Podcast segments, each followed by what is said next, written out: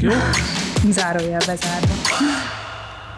Ma esti vendégünk Oltai Kata művészet történész, akinek az életrajzával kezdem, szokás szerint a bemutatást, de mielőtt ebbe belekezdek, kérem önöket, hogy iratkozzanak fel csatornánkra, legyünk minél többen, nőttön nőjön a mi közösségünk. Tehát akkor Oltai Kata. 1979-ben Budapesten született, 41 éves művészettörténész, kurátor, édesanyja textiltervező, aki hosszú évekig az Iparművészeti Főiskolán tanított. Édesapja építészmérnök, aki várak és templomok műemlék védelmével foglalkozott egész életében.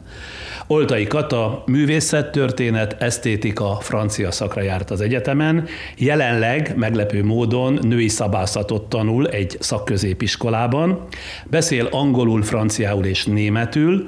Az egyetem elvégzése után 2008-ban a Ludwig Kortárs Művészeti Múzeumba került, ahol kurátor lett, négy év alatt négy meghatározó kiállítást is rendezett. A Ludwigbeli felmondását követően 2015-ben a 8. kerületben konfekció néven ruhabutikot nyitott, majd ugyancsak a 8. kerületben a Rákóczi téren létrehozta és megnyitotta a Feri elnevezésű feminista non-profit galériáját, amit jelenleg is vezet és szervez, miközben új kihívásokon gondolkodik. Élettársa Nagy Zsolt színművész, az Örkény Színház tagja, közös gyerekük a hat éves Janika, és pár nap múlva, tényleg pár nap múlva, hiszem tíz nap múlva születik kislányuk, Marika. Ma esti vendégem tehát Oltai Kata. Mielőtt elkezdjük a beszélgetést, támogatónk kér nem több mint 5 másodperces figyelmet. Az együtt töltött családi pillanatok és a műsor támogatója a Kapszulás Dauegbert Somnia Kávé. Na hát akkor itt vagyunk és elkezdjük. Hogy van mindenek előtt, Kata? Jól vagyok. Jól vagyok viharos dolog egyébként, és most nem is az, hogy a hogy a patetikus részére kitérjek, de az, hogy, hogy, hogy az ember növeszt egy másik emberi lényt magába, de közben, közben azt érzi, hogy ugyanúgy szeretné csinálni azt, amit csinál, de nem tudja, mert, mert nem kap levegőt, vagy éppen aludni akar. 48. Abszolút. Hát ez most ez nagyon erősen meghatározta az elmúlt. De úgy általában jól viselte az elmúlt kilenc hónapot? Igen, azt gondolom, nem készültünk arra, hogy, hogy legyen még egy gyerekünk, hogy hogy hoppá, teres vagyok, és akkor borul minden. Szóval, hogy akkor indult be igazán a második hullám ősszel. Kicsit a azért, igen, hullám. igen, szóval egy kicsit azért úgy ijesztő volt, hogy mert az emberben egy Ebben a helyzetben jön egy új gyerek, igen. igen. Sok a bizonytalanság, vagy sok volt igen. a bizonytalanság. A, a konkrét helyzet, a világ alakulása, a világ megszűnése, és ugye ebbe akkor most tényleg beleküld az ember egy másik is emberi lényt, azért itt sok minden. Mit kellett megfontolni, vagy mi járt a fejében ennek kapcsán? Az első gyerekemnél a Jancsinál sokkal nehezebben vettem ezt, hogy lemondásként éltem meg mindent, mert egy kicsit azért ezt is sugalja a társadalmi, hát nem is tudom, jelenlétünk, hogy, hogy kimaradsz, hogy lemaradsz, hogy eltelnek napok, hónapok, akár évek, és akkor kimaradsz valamiből, ami, ami, ami egyébként nagyon gyorsan megy melletted. És akkor most, most hogy tudta ezt leküzdeni? Vagy mivel? Azt, hogy tudom, hogy nem maradok ki semmiből. Mert olyan a világ, azért nem marad ki, vagy azért, mert tudatosan ehhez a gondolathoz szoktatta magát, hogy fontosabb egy gyerek sem, mint azt mérlegelni, hogy kimaradok-e valamiből, vagy sem. A, a gyerek is, igen, tehát hogy van egy, van egy, tehát jó belefeledkezni abba, hogy most akkor most akkor ez lesz, és uh-huh. akkor nem próbálok meg mást párhuzamosan csinálni, hogy ezt így eldöntöttem. Ez azt jelenti, hogy tudatosabb várandós lett? Na, nem gondolom. Nem, nem. Azért nem? Nem, nem gondolom, de, de időről időre, és most az egybeesett azzal, hogy közben egy kisbabánk lesz, időről időre én, én, én kiszállok abból, amit éppen csinálok, akár egy nagyon sikeres ponton is, és és valami mást kezdek el keresni. Azért, mert ráun, vagy azért, mert úgy gondolja, hogy, hogy sok mindent ki kell próbálni egy életben, és kevés az idő ahhoz, hogy mondjuk hosszú ideig belefeledkezzen ugyanabba a tevékenységben? Igen, azt gondolom, hogy, hogy ebbe a klasszikus lineáris karrierben nem hiszek. Tehát ez nekem mindig inkább unalmas volt a kiszámíthatósága miatt, vagy a könnyű lépcsőfokok miatt. Tehát azt nagyon, bármilyen furán hangzik, de én azt fogom mondani, nagyon könnyű építeni azt, hogyha valaki azokat a mondjuk ilyen szakmai lépcsőfokokat lépegeti meg, ott, ott tudja, mit kell csinálni. Tehát, hogy most leegyszerűsítem nyilván, de hogy ez számomra kevésbé volt izgalmas, hogy, hogy valamit ilyen nagyon egyenes vonalú egyenletesen csinálja. Maga tehát elunja a biztonságot? Nem úgy fogalmaznék, hogy elunom, inkább úgy fogalmaznék, hogy a bizonytalanságot sokkal inspirálóbbnak tartom, illetve Hát ezt is kevesen mondják így, hogy a bizonytalanságot sokkal inspirálóbbnak Igen, és tartja. nagyon sok szinten, tehát akár egzisztenciálisan, akár szakmailag. Még egzisztenciálisan is a bizonytalanságot Igen, előbbre valónak tartja? Szerintem Szerintem a stabil és sok pénz az, az lelassítja a vérkeringést, és nem jó karakterjegyeket épít. Ez az én, ez az én felfogásom, és én, én ementén igyekszem döntéseket hozni. Ha az élet olyan helyzet elé állítaná, vagy állította volna, hogy választhat egy meglehetősen magasfokú jólét, és egy a biztonságot is súroló, rosszabb, sokkal rosszabb lét között, akkor maga ez utóbbit választotta volna. Most tényleg ezt úgy értsem, amit az imént mondott? Hát sok ilyen szituáció volt, tehát amikor mondjuk, mondjuk például említette, amikor felmondtam ugye egy bizonyos, bizonyos politikai hát pillanatban, vagy hogy mondjam, egy közéleti pillanatban, igen, 2011-ben jött el az, hogy én, én meg akartam válni attól a közalkalmazotti státusztól, ami egyébként egy, egy amik a szakmámnak egy ilyen nagyon magas foka, meg iszonyatosan inspiráló emberekkel dolgoztam, másokból váltam meg, szóval ott, ott akkor nekem ott szuper fizetéses munkákat ajánlottak. Ez is egy fontos dolog, hogy nem, hogy ne tudjam, tehát hogy nem feltétlen így építek egy nem tudom milyen kiszámítható karriert vagy jövőképet magam számára, hogy tudom a következő lépést. Hiszek magamban nagyon egyszerűen mondva, hogy, hogy ez ezer fajta spektrumon tud mozogni az ember érdeklődése, és hogy nagyon tehát muszáj meghagyni azt az időt, hogy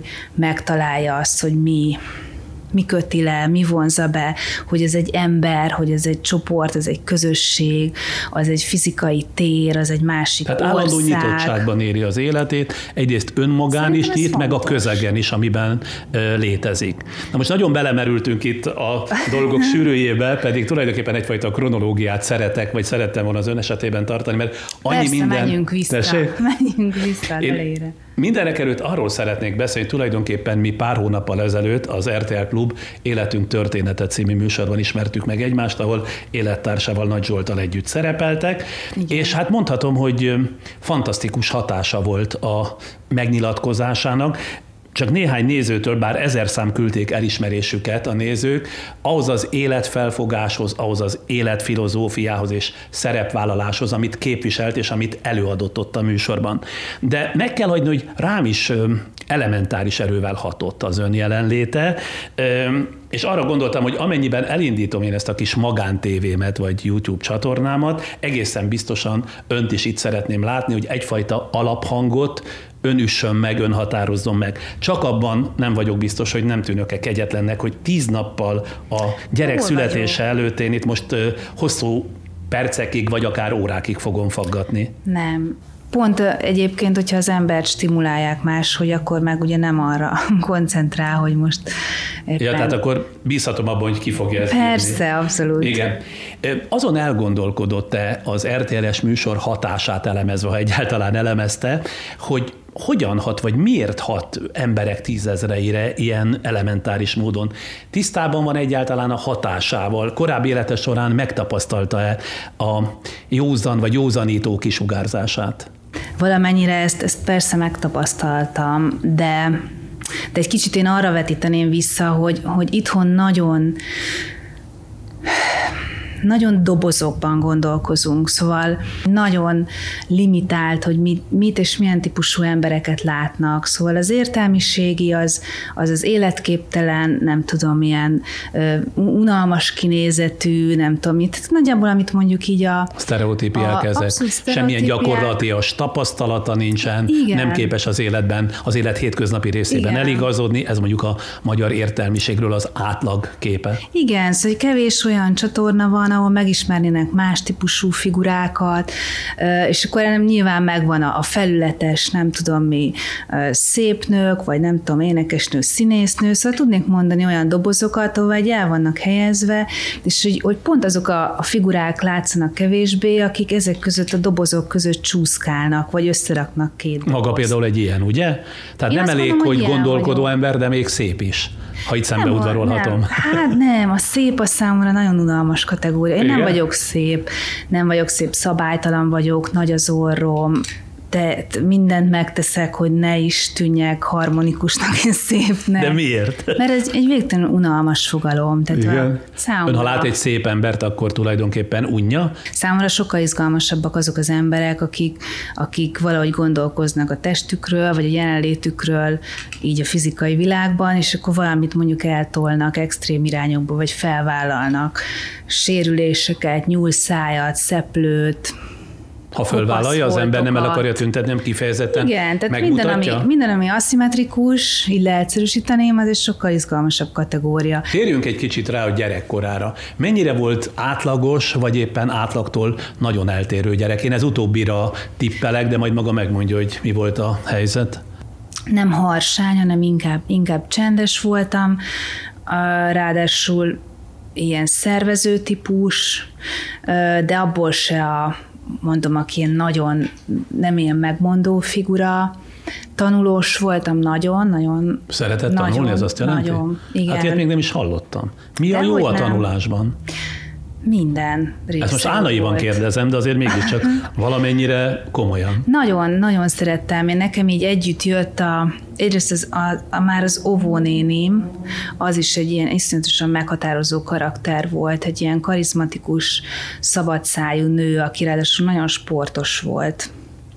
És az ő az ő egész jelensége az tulajdonképpen elég erős hatással volt arra, hogy vicces, nem, hogy há- három és hat éves korom között Már mintát lesett el ösztönösen is belőle, Igen. ugye? Tehát ő nagyon meghatározta például azt a nőképemet, vagy azt, hogy egyáltalán... Mi az, hogy egy három-négy éves gyereknek meghatározza a nőképét? Nagyon. Ahogyan kinézett megvannak a jelenlétével? Mondatai, megvannak a mondatai, amiket mondok. Például? Hát az egyébként nagyon szabad szájú volt, úgyhogy... Ezeket itt most nem lehet idézni, hát ez egy olyan Igen. műsor, vagy hogy mondjam, olyan beszélgetés, hogy bármit inkább, lehet. inkább arra hegyezném ki, hogy, hogy szerintem iszonyatosan fontos az, hogy milyen, milyen tehát mi ez az emberi példa, ami akár ilyen egész fiatal korba elkapja az embert, és nekem például onnan jött a sport, ami ugye nagyon hamar versenysport lett, ami ugye egy elég elég... Milyen sportákban? Én atlétizáltam, 200-as futó voltam, és, és az mondjuk egy ilyen elég komoly, hát nem csak egy fizikai tréning, hanem ott, ott van egy komoly mentális felkészültség. Ezt de mindenki, aki, aki így úgy kapcsolatban volt sporttal, vagy pláne a versenysporttal, az, hogy, és mondjuk vannak bizonyos sportok, és szerintem az atlétika is ilyen, ahol ugye egyedül vagy, te vagy, aki megoldod azt a, a saját pályádon a feladatot. Én de az voltam, hogy... Mi a jó a tanulásban? Tehát mi, miért mondja, hogy szeretett tanulni?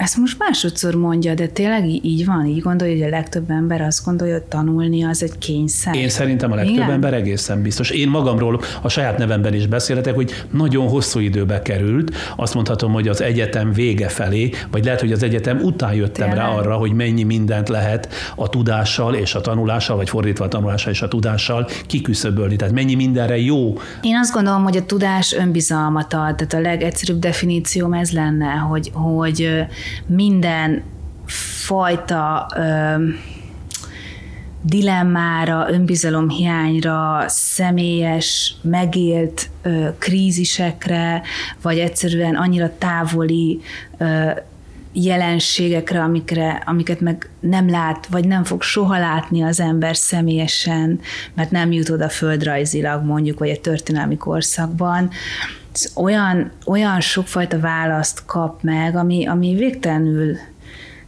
pallérozza, vagy gyarapítja azt, hogy egyszerűen hogy lát rá a világra. És ez miért jó? hogyha sokrétűen lát rá az ember a világra? Hát most szatirikusan azt is válaszolhatnám, hogy hozza majd a folyamatos kiábrándulást és önkritikát és kétségeket, de ez a folyamat része, tehát az, azt gondolom, hogy minden gondolkodási folyamat része az, hogy, hogy legyenek ilyen elbizonytalanító fázisok. De hát akkor ez nem jó, ez inkább rossz. De az életszemléletnek egy olyan könnyedségét adja, amiben bőven belefér az, hogy legyen benne elbizonytalanodás, vagy depresszív fázis, vagy uh-huh. ki hogy éli meg, mert tudod, hogy utána más jön, és hogy ez belőled fakad, és akkor innentől már nagyon könnyű eljutni oda, hogy tényleg az van, hogy az élet nem zajlik, hanem te valamiben benne vagy, amiből kivonódhatsz. Igen. Akár. És akkor itt visszakapcsolódok oda, hogy az, hogy, hogy most kivonódok egy időre, vagy abba hagyok egy sikeres munkát, egy olyan ponton, ahol senki nem hagyná abba. Gyerekszülés az, miatt. A gyerekszülés, vagy egy politikai szituáció miatt, az egyáltalán nem volna abból, hogy én utána mit fogok kezdeni, milyen szinten, hol, kikkel, mert egyszerűen attól függ, hogy én hogy akarom megélni ezt. Én tudtam, hogy kortárs művészettel akarok foglalkozni, a művészet történt. Honnan tudta, vagy miből tudta, milyen előzmények okán tudta? Hát mert hogy, hogy, hogy ez érdekel, tehát az, ami... Már középiskolában ami, is? Igen, igen. Nyilván ez így valahogy így a szüleim, vagy ez a társaság révén, szóval... Akik följártak önök közül, akikkel a szülei igen, összejártak? Igen, meg hát nyilván mi, mi szerintem valószínűleg többet jártunk múzeumokba, mint általában emberek, vagy családok, vagy gyerekek, vagy nem tudom, kamaszok, amit persze sokszor utáltunk, meg uncsi volt, de hogy, hogy, hogy ez is, látom, hogy ez is beépül, szóval, hogy ezt is jó, hogy, jó, hogy csinálták anyáik, hogy vittek, mert beépült abszolút. Én a pázmányt választottam, ami akkor egy friss szak volt, de nagyon jó összetételű és nagyon jó tanáraim voltak. Ott is végig eminens volt? Az egyetemen? Igen. Igen, hát igen, hát eminens. Azért nincs ezen mit szégyelni. Ez egy kimondani ilyen elit történettudományos szak volt, ahol nagy elvárások voltak, és sokat kell teljesíteni, és, és, és nagy ilyen legendás szigorlatok, meg nem tudom mi, ami engem mindig motivált, engem sokszor, tehát ez a versenysportból is jön, hogy, hogy amire mások azt mondják könnyen, hogy ezt megcsinálhatatlan, vagy lehetetlen, az annál jobban motiválja az embert. Múzeumi kurátornak lenni miféle fontosságtudatot kínál az embernek? Én nem tudok ezzel a fogalommal mit kezdeni. Nem, nem tudom fontosságtudatot, munkát, sok munkát, nagyon sok munkát, nagyon sok túlórát, éjszakázást, egyszerűen élvezi az ember azt a szellemi peskést. Elnézést, hogy a saját példámat hozom elő, de hirtelen ez jut az eszembe. Tehát mondjuk az én fontosságtudatom, ha ezt a kifejezést kölcsönözhetem, az az, hogy valamilyen módon hatni az emberekre. Tehát egy önnel való beszélgetés, én abban bízom, hogy sok tekintetben kinyit pici kis ajtókat az emberben. Ha valaki kurátor, kiállításokat rendez, kiállításokat szervez, ugyancsak valamiféle elhivatottsággal kell, hogy rendelkezzen annak érdekében, hogy azokat úgy tudja olyan komplex módon megjeleníteni, azokat a gondolatokat, azokat a ötleteket, amelyek megfordulnak az ő fejében, vagy a múzeum vezetésével együtt a fejekben, amely aztán ad az embereknek valamit, amit hazavisznek. Én ilyen értelemben, és egyáltalán pejorálva kérdeztem ezt a fontosságtudatot, hogy kurátornak lenni miféle fontosságtudatot jelent.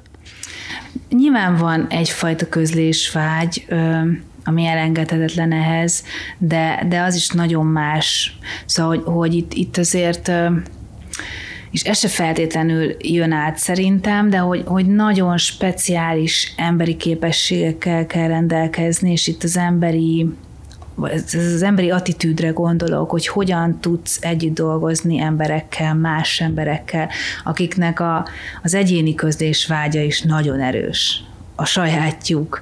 Tehát amikor több művésszel dolgozol, és nagyon különböző attitűdű emberek, akkor hogyan tudod ezt a legjobban összefésülni, hogy, hogy azt érezzék, hogy a saját mondani valójuk is ugyanúgy megvan és erős, és egy egészben is megtalálja a helyét, és felerősödik, szóval hogy én például az emberi részére tennék sokkal több hangsúlyt, hogy hogyan tudsz adott esetben megértetni valamit a te szándékodból, valakivel, akinek sokkal erősebb a saját szándéka, hogy hogyan tudod ezeket kiegyenlíteni, és nem a hatalmi szempontokkal, hogy te vagy döntési pozícióban, hanem az emberi szempontokkal. Például ez, ez engem mindig nagyon A belátás érdekel. és a beláttatás eszközével. De ez akkor pszichológusnak is, jó pszichológusnak kell Hát lenni. igen, tulajdonképpen, hogyha így, így, így is lehet fogalmazni, bár sosem így láttam magamat. Kurátorok között van rangsor?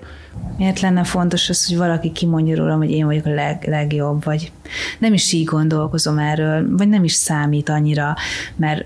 Elég a belső meggyőződése? Direkt nem veszek részt most abban a látható és nagyon államilag meghatározott intézményrendszerben, mert egy sor olyan dologgal nem értek egyet, amit azt gondolom, hogy nem lehet kivonni abból, ami per pillanat meghatározza most a kultúrát, vagy azokat, akik kulturális intézményekben dolgoznak. Az ilyen szempontból a lehetőleg fontosabb szakasza ez most nekem annak, amit állíthattam, hogy teljesen teljesen szabadon képviselhetek egy olyan meggyőződést, ami a sajátom. És ha ebben ez vannak társak, az szuper. Ha nem lesznek, akkor sem fog meg bukni az én meggyőződésem. Még a Ludwighoz visszatérve és azt lezárva, ugye négy lelkesedésben eltöltött év után úgy döntött, hogy ott hagyja a múzeumot, hiszen ezzel tulajdonképpen feladott egy sima, hogy mondjam, karrierrel kecsegtető pályát is, vagy legalábbis azt a részét. Történt valami hirtelen, amitől elszakadt a cérnája, vagy csak fokozatosan erodálódott a komfortérzete? Azért 2010-11-ben egy olyan politikai fordulat jött be, ami nagyon hamar egyértelművé tette, hogy itt nem lesznek olyan területek, legalábbis sokunk számára egyértelművé tette, hogy nem lesznek itt olyan területek, amiket nyom nélkül hagy. És hogyha ha megnézi... De mi ezt konkrétan, ha mondaná, hogy beleszól a beleszól. minisztérium, beleszól a politika, beleszól Bele a kormány adott Igen. embere, mibe? Mindenbe, először csak bürokratikus ügyekben. Hogy mettől meddig legyen nyitva? Le, hogy, hogy mondjuk mi a munkavégzésünk helye, mettől meddig legyünk ott, melyik kapun jöjjünk be, mit csinálhatunk ebben az időben. És akkor a bürokratikus Igen. beleszólások után hogyan fokozódott a helyzet? Hát mondjuk költségvetésbe belenyúltak, nekem akkor volt egy amerikai művészre egy kiállítás, és akkor egyszer csak három hónappal a megnyitó előtt lefelezik a költségvetést, nagyon erő, tehát nagyon ügyesen lehet egyébként, akkor még láthatatlan volt kívülről, nagyon ügyesen lehet manipulálni azt, hogy tulajdonképpen milyen szűk vágányra kényszerítenek rá, ahol utána azt lehet mondani, ez ma is zajlik, azt lehet mondani, hogy ide kell egy jobb megoldó ember, aki mostanában egy miniszteri biztos, aki azt biztosítja, hogy akkor racionális működés, összevonás, stb. De amíg ez gazdasági kérdés, mondjuk értem. Egyet nem értek vele, de értem. De amikor beleszól a művészetbe, akkor vannak haszonelvű szempontok? Tehát, hogy azért olyan kiállításokkal jelentkezzenek, olyan fajta tematizációval álljanak elő, ami mondjuk a fennálló hatalmat valamilyen módon erősíti? Hát szerintem ez most azért elég egyértelmű például az, hogy, hogy az Elsimon Lászlót kinevezik arra, hogy, hogy három olyan múzeumot valamilyen módon fabrikáljon össze, amelyik az emlékezetpolitikát jobban szolgálja. Melyik emlékezetpolitikát? Azt, ami bizonyos szempontok szerint épül, és, és ennek a kormánynak, meg a az elég szűkre szabott elveinek megfelel. És ez, ez 2011-ben még nem volt ennyire explicit, viszont nagyon érződött. Tehát nekem mindig emlékeztetnem kell magamat rá, hogy jól éreztem akkor, és hogy az akkor egy nagyon erős váltás volt, mondom, kívülről még láthatatlan módon, tehát nem úgy, amihez most vagyunk hozzászokva, de belülről teljesen egyértelmű volt, hogy nem lehet ugyanúgy végezni a munkát, és Mondjuk azt gondolom, hogy igazam is van, mert utána egy évre ugye akkor még, az igazgatót akkor még is. pályázati keretek között így meg volt rendezve az egész, de tulajdonképpen minden tiltakozás ellenére, nemzetközi, meg hazai tiltakozás ellenére, igen, nem hosszabbították meg, nem ő kapta, nem ő, növő volt a nyertes pályázat, hanem hanem más neveztek ki. Szívesen állítja magáról, hogy megint a következő korszakára térjünk, hogy a feminista művészet pártfogója, így a Feri elnevezésű galériáját, amire a beszélgetés egy korábbi részében már utalt is, feminista galériának hirdeti. Mit jelent az, és ezt szeretném, ha nagyon érthetően, számomra érthetően magyarázni el, ha valaki a feminista művészet pártfogója, és miért van szükség a feminista művészetnek pártfogásra?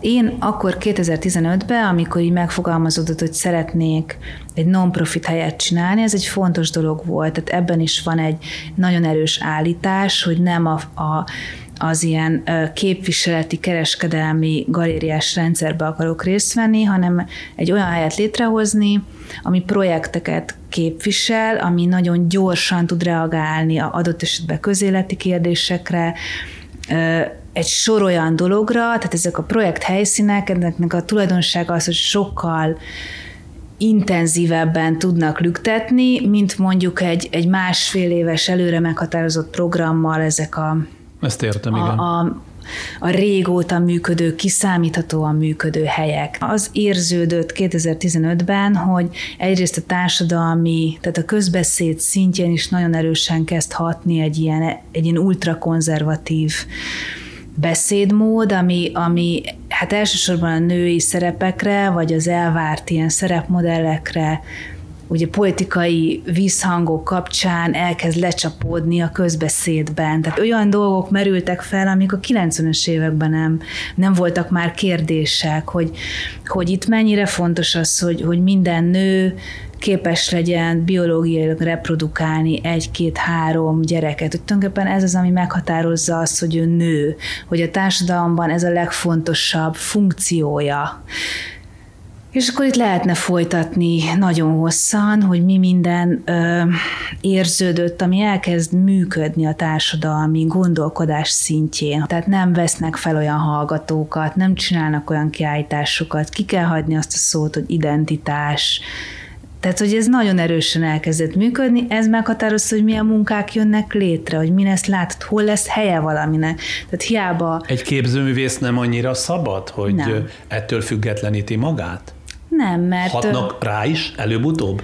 Itt, itthon nagyon. És persze itt a felmutatás meg a visszacsatolás gesztusairól is kell beszélni, tehát attól, hogy valaki, tehát az nem létezik, hogy valaki évekig csinál valamit, amire aztán semmilyen visszacsatolást nem jön, nem állítják ki, nem hívják meg, nem írnak róla, nem látható, nem helyezik olyan kontextusba másokkal, ahol értelmeződik a munkája, és ő ugyanúgy kitart, és azt csinálja, és állítja, és megél, és nem tudom, és Ilyen akarja. Azt mondja, ugye? Hát kevés vagy nulla. Tehát muszáj ezt, ezt, muszáj ezt rendszerként elképzelni, ahol, ahol ilyen függési viszonyok vannak. Tehát például egy kurátor függ attól, hogy a művészek mit csinálnak, milyen gondolkodási magokat sikerül kikelteni. És ebben lehet olyan szerepe is, ahol mondjuk generál ilyen, ilyen fajta pozíciókat. Tehát ön kifejezetten olyan művészeknek igyekezett terepet adni ezzel a kis kiállító termével, vagy pártfogásba venni olyan művészeket, akik még képesek a saját szuverenitásuk, gondolkodási szuverenitásuk mentén ezeket a problémákat a kurzustól függetlenül megfogalmazni? Igen, igen, igen. Magyarok, meg külföldiek, sok nemzetközi is. Szóval abszolút, igen. És ezeknek a helyeknek ez a szerepe, hogy, hogy kicsik legyenek, hogy, hogy radikálisak legyenek. Sok ilyen hely van, hogy azt mondja, hogy ezeknek a helyeknek ez a szerepe? Nemzetközileg sok, igen. Itthon? És Itthon kevesebb. Ugyanakkor az is eszembe jutott, hogy egy feminista galéria létrehozása egy ilyen országban, mint Magyarország, ahol a nemi szerepek puszta firtatása a hivatalos kiátkozással és megvetéssel jár. Gondoljunk csak a gender fogalmára, hogy az, utóbbi időben milyen módon vált eh, pejoratív eh, kifejezésé. Szóval eh, nem provokáció ez önmagában véve is. Kitől? Tehát azok azoknak a véleménye számít-e? Igen, találkoztam ezzel, meg, meg volt, hogy behívtak, tehát, hogy voltak Hova ilyen... Be? Hát ö, ö, azt a galéria helyét is a a nyolcadik kerületi önkormányzattól béreltem, és az előző kurzus. Előző polgármester. Igen, az, az hát ott, ott azért nem így direktbe, de mondjuk így, így kilátásba helyeződött, hogy azért olyan hosszú ideig nem maradok, valószínű. De mondjuk ezek is szórakoztató dolgok szerintem. Hát De látogatták egyáltalán? Tehát tudták, hogy maga ott mivel hát foglalkozik? Ez, ez, ez a dolog, nem hisz, ők nem hiszem, hogy úgy nagyon csak legfeljebb a hírről értesültek, Csak, igen, hogy de ez mi is olyan ott. furcsa, igen. De közben, közben iszonyatosan nyitottak az emberek, és itt nem kell, nem kell feltétlenül... Az emberek egy része, nem?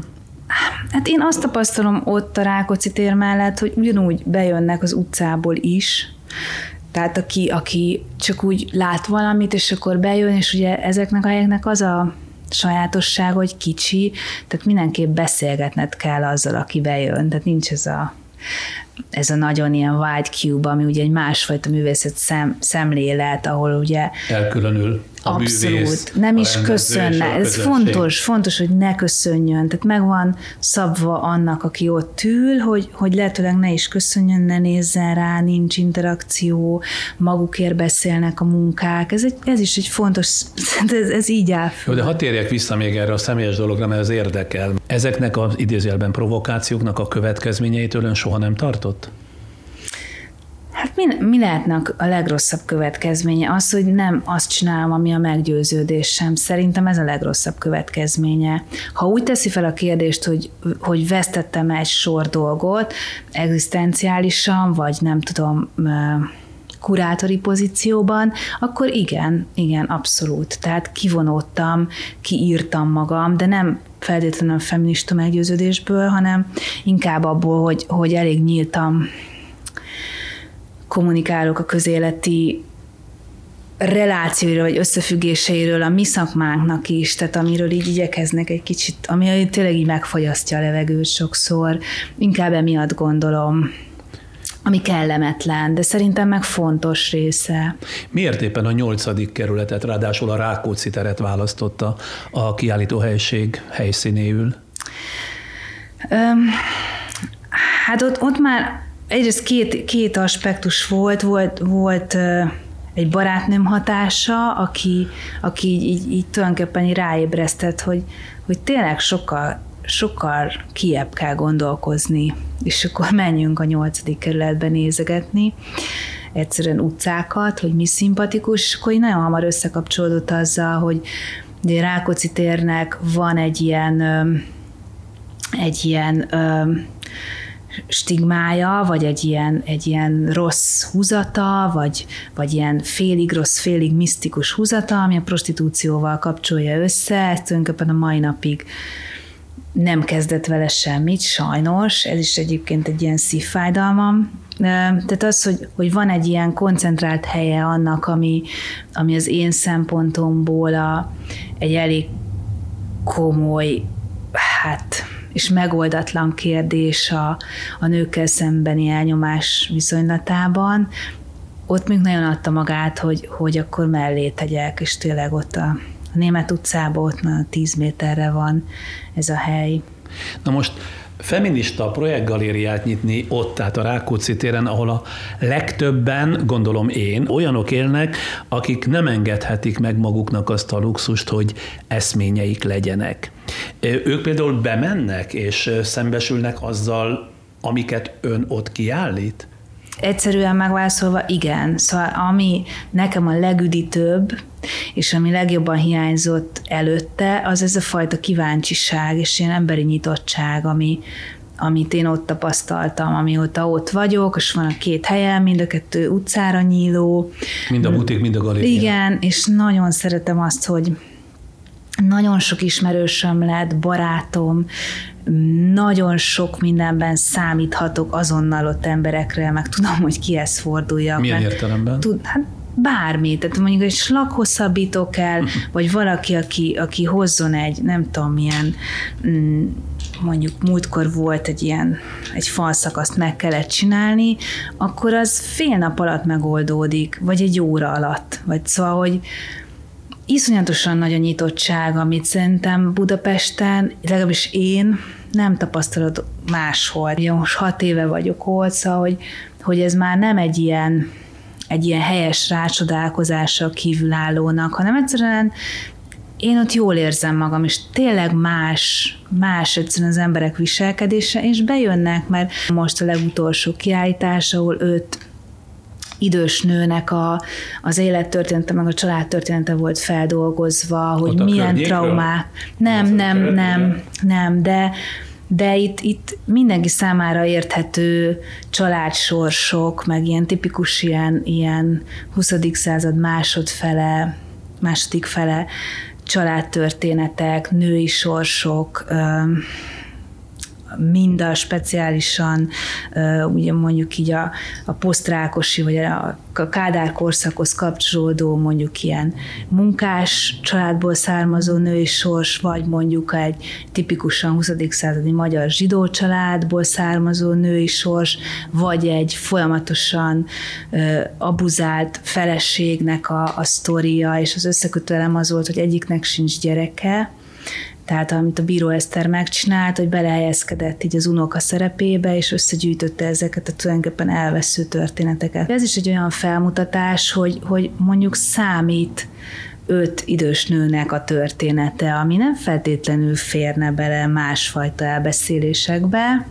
vagy nem az a fajta nagyon erősen képzőnszeti felmutatás, ami miatt mondjuk, mondjuk például műkereskedelmileg ez izgalmas lehet, Viszont egy elképesztően fontos állítás szerintem, amit kulturálisan meg kell tenni, és mondjuk ilyen, ilyen vizuális vagy ilyen vizualitáshoz nagyon könnyen tud kapcsolódni az is, akinek semmilyen vagy nem is, vagy úgy lép be egy kiállító térbe, hogy jaj, én itt nem értek semmit. De bemernek jönni, ez itt a Persze. kérdés. Tehát jönnek, sokaság jön, Igen. van véleményük róla. Egyáltalán az ön számára kiderül, pont azért, mert ilyen közvetlen a kapcsolat, hogy ők mit gondolnak akár adott kiállításról, vagy mit gondolnak az országról, a világról. Abszolút, abszolút. És ez a hely generálja is, hogy, hogy hogy, hogy erről, erről beszélgessünk, meg sokszor maradnak ott, meg igyekszem úgy csinálni, hogy minél több olvasnivaló, meg ilyen mellétett anyag legyen, hogy aki tájékozódni akart. Nem ritka, hogy, hogy van, aki három órát ül ott.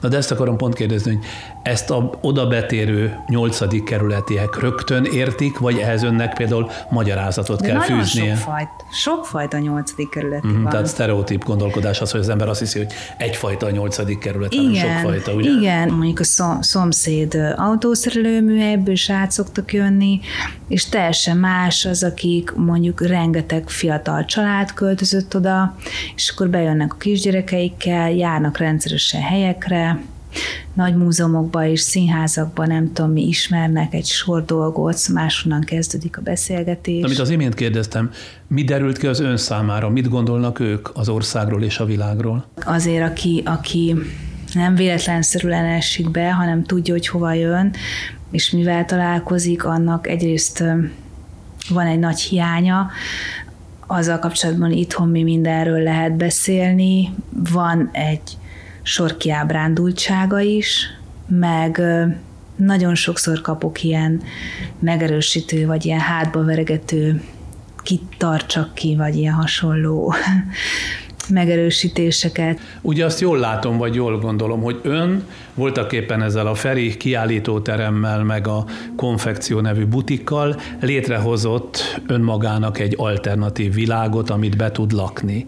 De miért nem inkább a valódit próbálja megváltoztatni, hiszen abban, hogy a művészetnek van létjogosultsága, e tekintetben meggyőzött, hogy igen.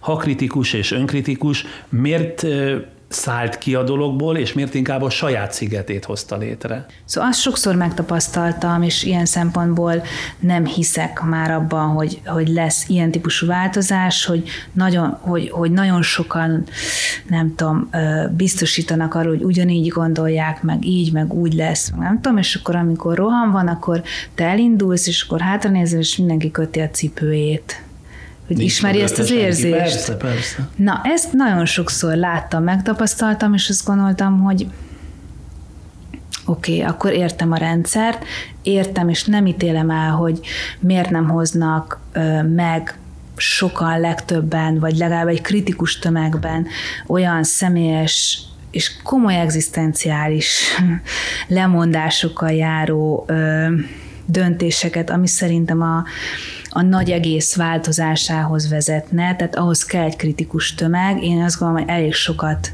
kimondtam, meg nem tudom, szembesítettem, meg igyekeztem nem példát mutatni, de hogy mondjam, én nem tudok más vállalást elképzelni.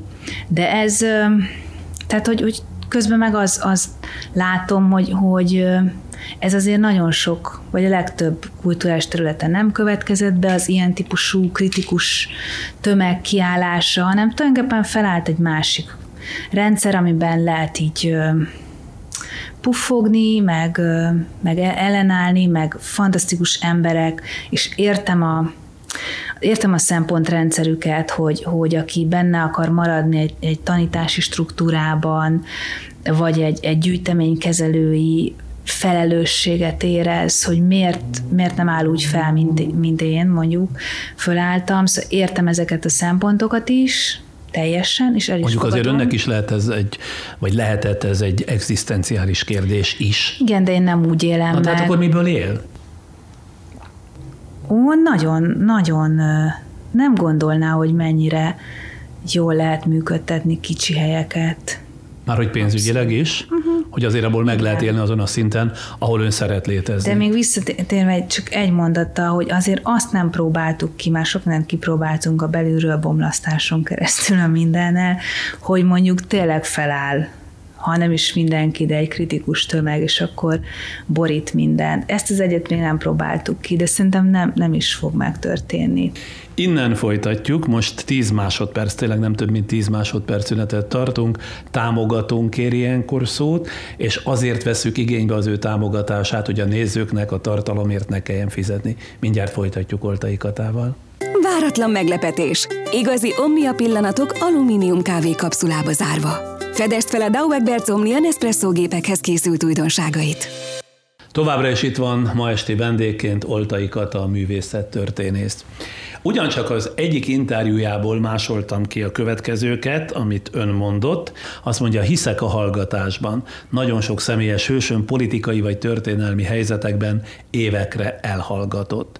Az értelmiség hitelességi válsággal küzd? Hát nekem igen, és itt beleértem magamat is, hogy folyamatos kérdés az, hogy, hogy, hogy akkor most tulajdonképpen mi a helyes hozzáállás. Nekem például az, amit ugye, ugye mondott az elején, vagy rám mosolygott, hogy női szabónak tanulok, szóval ez például egy ilyen iszonyatosan üdítő dolog, ahol egy sor olyan dolgot találtam meg, amit, amit nem tudnék ugyanígy megtalálni most a, a saját természetes közegembe.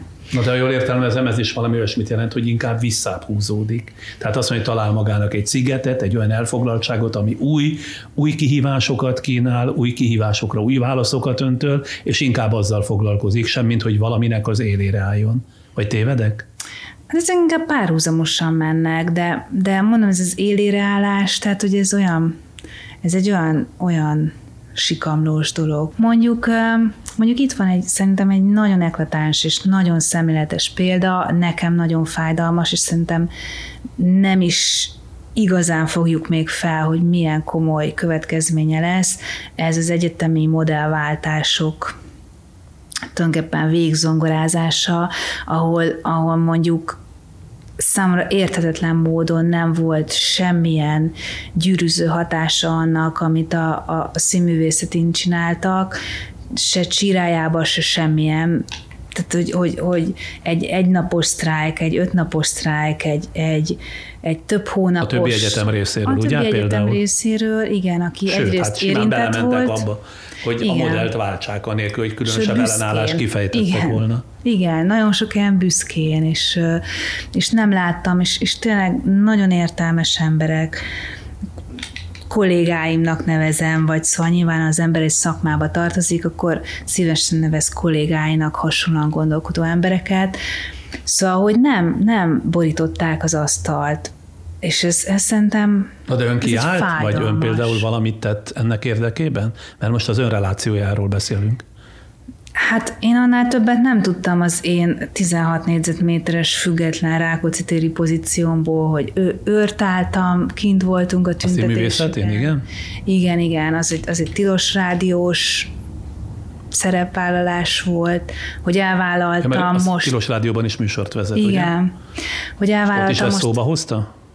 Persze. Az, az egy nagyon, nagyon más közeg, igen. Ott uh-huh. nagyon nyíltan megy. Meg elvállaltam egy fél évet tanítani, az egy ilyen társadalmi munka. Az SZFE alapítványnál? Igen, igen. Szóval ilyen szempontból nem jó kérdés az, hogy én mit tudok tenni, mert én nem vagyok abban a szimbolikus pozícióban. Itt a szimbolikus pozícióban lévő embereknek a, a, a szerepvállalását tolnám jobban oda, szóval azok, akik egy bizonyos intézményben még mindig ott töltenek be pozíciókat, azoknak sokkal fontosabb, hogy mit lépnek, hogy semmit nem lépnek, vagy lépnek-e valamit. De ez nem Magam úgy van, hogy mindenki talál valamiféle önfelmentő ideológiát, magyarázatot? Hát de, de ez, ez azért szerintem tehát nekem kevés. Az előbb említettem, meg én is a bevezetőben, hogy varrónőnek tanul, ami nem tudom, Na, hogy... Itt igen? most rögtön, rögtön megsértődnének, igen? hogy a varrónő meg a női szabó nagyon Az más. nagyon más? Ó, igen, bocsánat, a varrónő kész... Minden varrónőtől és női szabótól. a varrónő kész elemekből állít össze valamit, a női szabó az tervez, modellez, szabás mintát készít. Igen. A kérdésem mégiscsak az, vagy a kérdésem lényege, hogy tudna ön női szabóként, pusztán női szabóként boldogan élni? Igen, abszolút. Azt gondolom, hogy abszolút tudnék, mert ez, ez Szóval ez nem egy visszalépés, és itt most nem... Úgy hangzott a kérdésemből, mintha... Nem, csak ez egy ilyen... Ez ezt szerintem, szerintem ez a társadalmi ítélet, hogy, hogy ugye nem tudom, mondjuk a, egy szakma választása, vagy egy egyetemi diploma választása, az mindenképp ugye kb. így helyezkedik el. Én meg nem ebben hiszek, hanem, hanem tehát, hogy, hogy egy iszonyatosan összetett szakma, amit 30 év alatt se tudnék megtanulni, tehát hogy elképesztő. Olyan összetett dolog a női Nagyon. szabónak lenni, vagy női Nagyon. szabászat? Nagyon. Tehát ez is ugyanolyan, tehát a, a séma ugyanaz, mint, mint, mint bármelyik egyetemi szakomnál, hogy nem tudok annyit tanulni, hogy még ne lássam, hogy mennyi mindent nem tudok. Na, És ez minden szakmunkában így van. Um, egyrészt mindig, mindig hogy mondjam, pedzegettem valami ilyesmi, de egész konkrétan tanulni akartam nem meglepő módon. Tanulni akartam valamit, érdekelnek az anyagok, hogy nyilván édesanyám is textilekkel dolgozott, az anyai nagymamám egyébként gyárban dolgozott, ő, ő varrónő volt utána, bár az nem egy ilyen élő tudás volt, de azért akkor is meghatározta, hogy a nagyi, nagyinak volt ez a tehát neki is volt valami liezonja így az anyaggal, meg a varrással, és akkor tulajdonképpen ilyen szép szép történetnek láttam. És élvezi? A Tehát az elmúlt évek az bizonyítják Nagyon. ezen a szakon, hogy jól választott? Nagyon fantasztikus, nagy tudású emberek tanítanak a magyar a magyar, magyar szak, szakképzésben, ugye most már ez a hivatalos neve, szóval e, azt gondolom, hogy sokkal több boldogabb ember lenne, hogyha nem, nem az egyetem felé tolnák, vagy tolná magát, mint hogy ez egy ilyen nagy presztízsű dolog, hanem elmenne szakmát tanulni. Na itt találkozik a kormány hivatalos álláspontjával. Igen, abszolút. Tehát ők is erre felé ösztökélnek, hogy inkább szakmát tanuljanak a fiatalok, ne pedig egyetemi, mi haszna értelmiségivé hát váljanak. Mások az alapgondolat eredője a kettőnknél, de, de azt gondolom, hogy, hogy egyébként mindenkit kapacitálnék, akár felnőttként is, ugye ez is egy felnőtt képzés, tehát én is felnőttekkel vagyok együtt, de hát nyilván ennek van egy iskolai iskolai formája is, és azt gondolom, hogy, hogy ez fantasztikus dolog egy szakmát megtanulni. Szabad kérdeznem a magánéletéről is? Persze. Már csak azért is, mert az RTL nézők szívébe tulajdonképpen azzal karcolta be magát, vagy azzal is ebben a bizonyos Életünk története című műsorban, hogy kifejezése juttatta, hogy megérti az alkoholizmusból éppen most kigyógyuló férjét, amit szerintem száz nőből 101 simán, erre a nagy esküt leteszem, vagy fogadás kötök önnel, nem értene meg. Ön mit gondol másképp az ilyen helyzetről, a férfiról, aki szenvedélybeteg és önerőből mondjuk nem képes kigyógyulni? Hát egyrészt azt gondolom, hogy, hogy hogy ez egy sokkal általánosabb jelenség, mint ahogy, ahogy ezt kezeljük, vagy bevalljuk társadalmi vagy egyéni szinten. Ez egy nagyon fontos dolog. Az is egy fontos dolog, és talán ezt ott is mondtam, hogy, hogy az a közeg, amiben mi mozgunk, ott gyakorlatilag ez egy elvárt stressz probléma, nem tudom, feszültség, közegről beszél. Igen, feszültségkezelési eszköztár. Tehát benne van, és még, még hogy mondjam, a mindenféle rituálék szintjén is benne van abban, hogy ez része a munkának, az életnek, mindennek. Tehát ezek mind meghatározzák azt, hogy, hogy nyilván én is hogy állok hozzá. Másrészt, hogy gondolnék másként a társamra, aki valami, valamivel valami problémával küzd, mint úgy, hogy, hogy, hogy támogatom és megértem. És ebben persze van egy csomó könyv, meg, meg, meg hát nehéz helyzet. Igen, persze, de hogy e, ez az élet, tehát hogy ezt én sose vontam ki az emberi kapcsolatokból, meg a szerelmeimből, meg, meg a vállalásaimból. Hogy Mennyi ideje tart ez az együttműködésük? Tehát, hogy Zsolt kijöjjön ebből a betegségből vagy bajból, és maga mennyi ide gyakorolja ezt a türelmet? Hát mm, ez egy, ez egy folyamat, és, és mondom, hogy nem is Szóval itt mindenki ilyen valószínűleg ilyen szélsőségesen képzeli el, mert sajnos ezek a képek, hogy az az alkoholista, aki nem tudom, eszméletlenül fekszik a földön, az, aki minden nap megiszik egy sört, az, az nem, nem tartja a társadalom alkoholistának. Szóval azért nagyon más, meg hát nekünk is azért egyrészt így volt, vagy van egy ilyen rock and roll életformánk is, tehát egyrészt a közegünk, a zeneízlésünk, a nem tudom mit, tehát hogy azért ez, ez, egy, ez egy sokkal meghatározhatatlanabb dolog. Az, az viszont egyértelmű, hogy neki ez mással ö, vált igazán problémává, és az pedig nem maga az alkohol elfogyasztása, hanem mondjuk egy olyan életkori szakasz, ahol elkezdett szembenézni azzal, hogy mi volt a gyerekkorába tényleg, vagy mi a, mi a viszonya az édesapjához. Tehát, hogy tulajdonképpen ez generálta azt, hogy, hogy, hogy hogy mondjuk egy ilyen, egy ilyen szerrel vagy eszközzel, mint az alkohol, nem tudott az ő megfogalmazása, meg érzése szerint úgy bánni, vagy szóval, és itt inkább az, az, hogy a problémával nem tudott mit bánni, az, hogy ennek egy ilyen menekülő útja, mondjuk az alkohol néha, az, az, az kikerülése annak, hogy megoldja azt az ügyet, szóval itt inkább, inkább azt gondolom, hogy, hogy ez egy kicsit ilyen fordított eset. És igaz lelkére mondja, hogy soha nem veszített el ezzel kapcsolatosan a türelmét, a vele kapcsolatos türelmét? Nem, nem abszolút nem változtatott a viselkedésén. Őt kezdte el zavarni, hogy ezzel valamit, valami olyasmit ö, homályosít el, amivel nem akar szembenézni. De erre maga ébresztette rá? Mm, nagy szerepen volt benne, igen. Önmagában már az is kérdéseket felvet, hogy miközben ön ugye egy született budapesti belvárosi értelmiségi családból jön, talál magának egy Szabolcs-Szatmári kisfaluból származó parasztfiút, aki első látása legalábbis ilyen szögletesnek vagy nyersnek tűnik, ahhoz a finomsághoz képest, amilyen, vagy ahhoz a toleranciához képest, amit ön képvisel.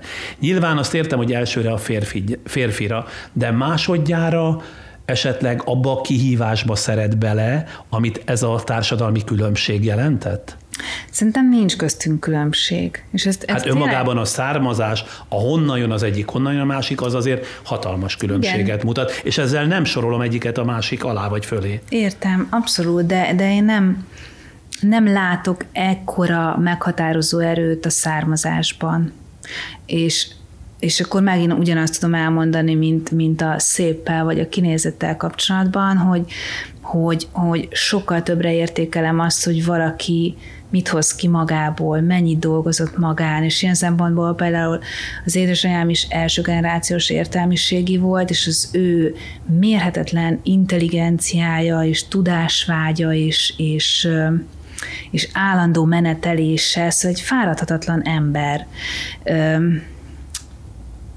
Ilyen szempontból nem gondolom, hogy ő kevesebb lenne, mint mondjuk az édesapám sok generációs dip, diplomás, és nem tudom, több nyelvet beszélő, és nem tudom, milyen családja. Tehát a kihívás ön számára nem volt kérdés? Nem volt kihívás. Tehát a Zsoltnak is egy olyan mérhetetlen érzékenysége és érzéke van az élethez, és olyan sok dolgok, tehát hogy olyan sok dolgokban sokkal tájékozottabb, mint én, de persze ezt így nem, nem látja, meg nem ismeri el. Hát olyannyira, hogy ebben az RTL-es műsorban valami olyasmit mondott Zsolt, hogy intellektuális értelemben nagyon kell kapaszkodnia ön után. Igen, ezt mindig mondom, hogy nincs így, de... De ha ő úgy érzi, akkor mégiscsak valamennyire ez jellemzi a kapcsolatokat, nem?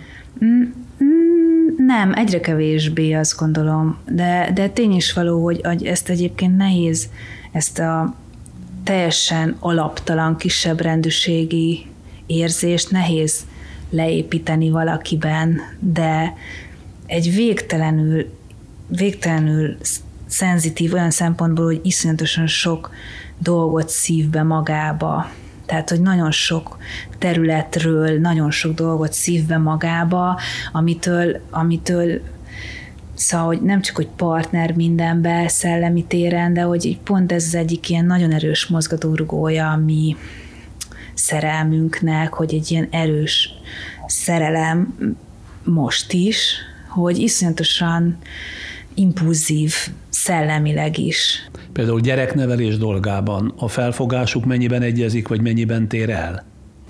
Most érdekes lesz majd egy kislányjal, hogy, hogy ez ugye hogy változtatja meg akár őt, vagy, vagy miben lesz más, de, de, de nekünk nagyon, tehát hogy egyrészt nekem volt ez a, ez a hitem és elképzelésem, hogy, hogy hogy egyrészt van a mi társas kapcsolatunk, meg egy ilyen fontos kettősünk, és hogy mondjuk ugyanúgy, ahogy én nagyon kutyás vagyok, ugyanúgy, hogy a kutyákra gondolok, hogy, hogy hogy van egy ilyen falka, ami nagyon összetartó, de aki utoljára jön a falkába, az alkalmazkodik, és ez egy nagyon egészséges rendszer, és hogy mondjuk a gyerek, a Jancsival is ez volt, hogy nekünk ne, ne változzon meg az életünk gyökerestől, vagy nem kezdtünk el gagyogni, nem rendeztük el át a lakásunkat, nem az lett, hogy, hogy nem tudom, fél nyolckor altatás, és akkor onnantól, tehát hogy, tehát, hogy az apja tízig a, a színpadon van, én meg ugyanúgy élek még este, akkor nem neveltjük úgy, hogy tehát nem változhat minden. Szóval a gyerek jött utoljára a falkába, ő alkalmazkodott hozzánk, csodálatosan működik. Úgyhogy azt gondolom, hogy nincsen, eddig nem jött ki nagyon különbség. Nekem az is nagyon tetszik, hogy például a, tekintetben sem ültek fel a kor vonatára, hogy ilyen nagyon divatos keresztneveket adtak volna a gyereknek, hanem a kisfiú János, Jancsika, a mindjárt születendő kislány pedig Marikának fogják hívni. Igen, de szerintem nagyon szép név a Mária. De ma már, hát nem is tudom, hogy adnak-e ilyen nevet. Nekem nagyon tetszik félrejelentse én ettől a sok nem akarok most keresztneveket mondani, mert minden érintett megharagudna rám a szóba, az nem, de megőrülök, hogy miért nem lehet ezeket a szép egykori neveket adni. Igen. Tehát én nagyon önökkel vagyok e tekintetben. Szerintem szép, meg hogy, hogy iszonyatosan sokkal nagyobb a variánsa, hogy utána ő majd hogy akarja, hogy őt szólítsa. De ugye jól értem, szóval. vagy jól érzem, hogy ez nagyon tudatos. Hát persze, Igen. hogy lehetne másképpen, mint nagyon tudatosan mindketten, Igen. és mindketten egyébként ehhez ragaszkodtak, hogy ilyen hagyományos régi keresztnevet adjanak a gyerekeknek? Igen, igen. Nekem még a Rózsika is nagyon tetszett, Rózsa, mennyire szép nem? Rózsika. Nagyon.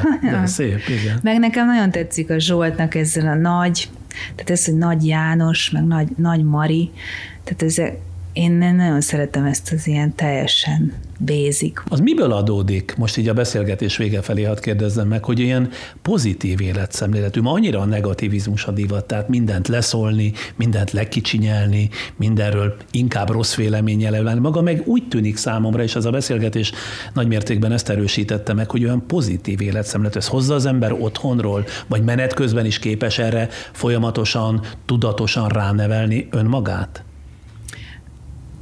Hiszek abban, hogy azért mindenkiben van egy alap attitűd, amivel születik, szóval azt nem szeretném lekicsinyelni, de azt gondolom, hogy, hogy pont azért, mert nagyon hiszek abba, hogy, hogy, hogy mi lehet kihozni, vagy fejleszteni, hogy ezek, ezek tudatos gesztusok.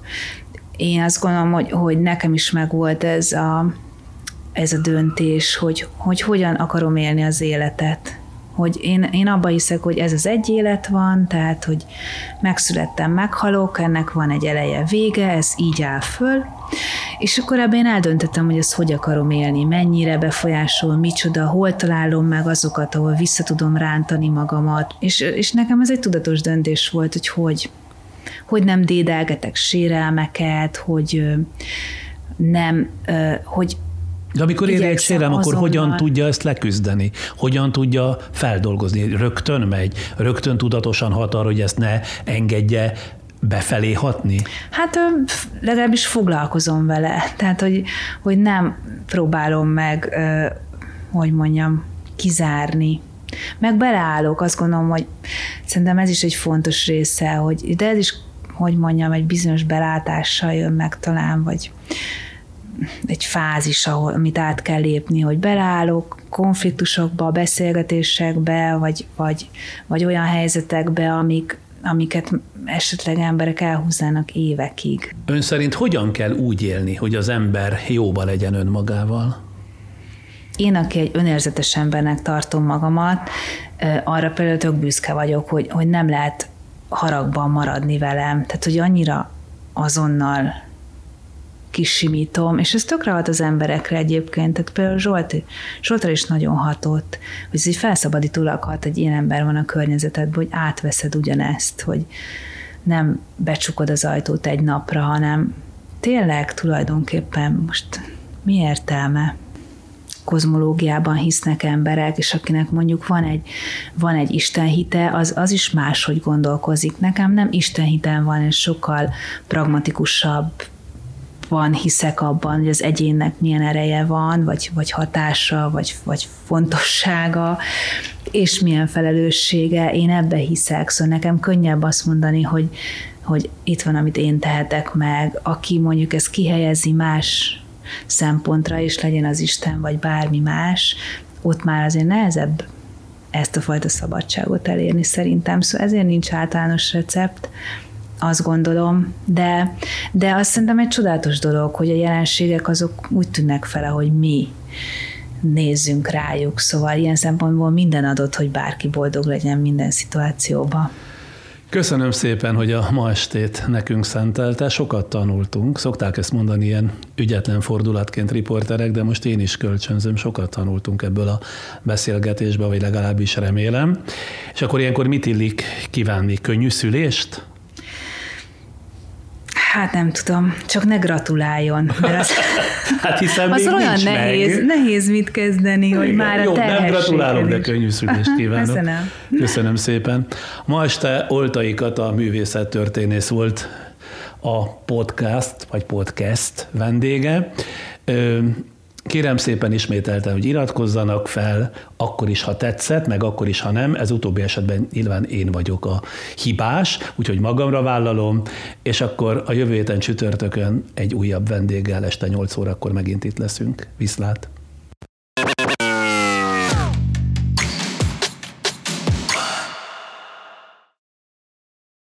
Az együtt töltött családi pillanatok és a műsor támogatója a Kapszulás Dauer Somnia Kávé.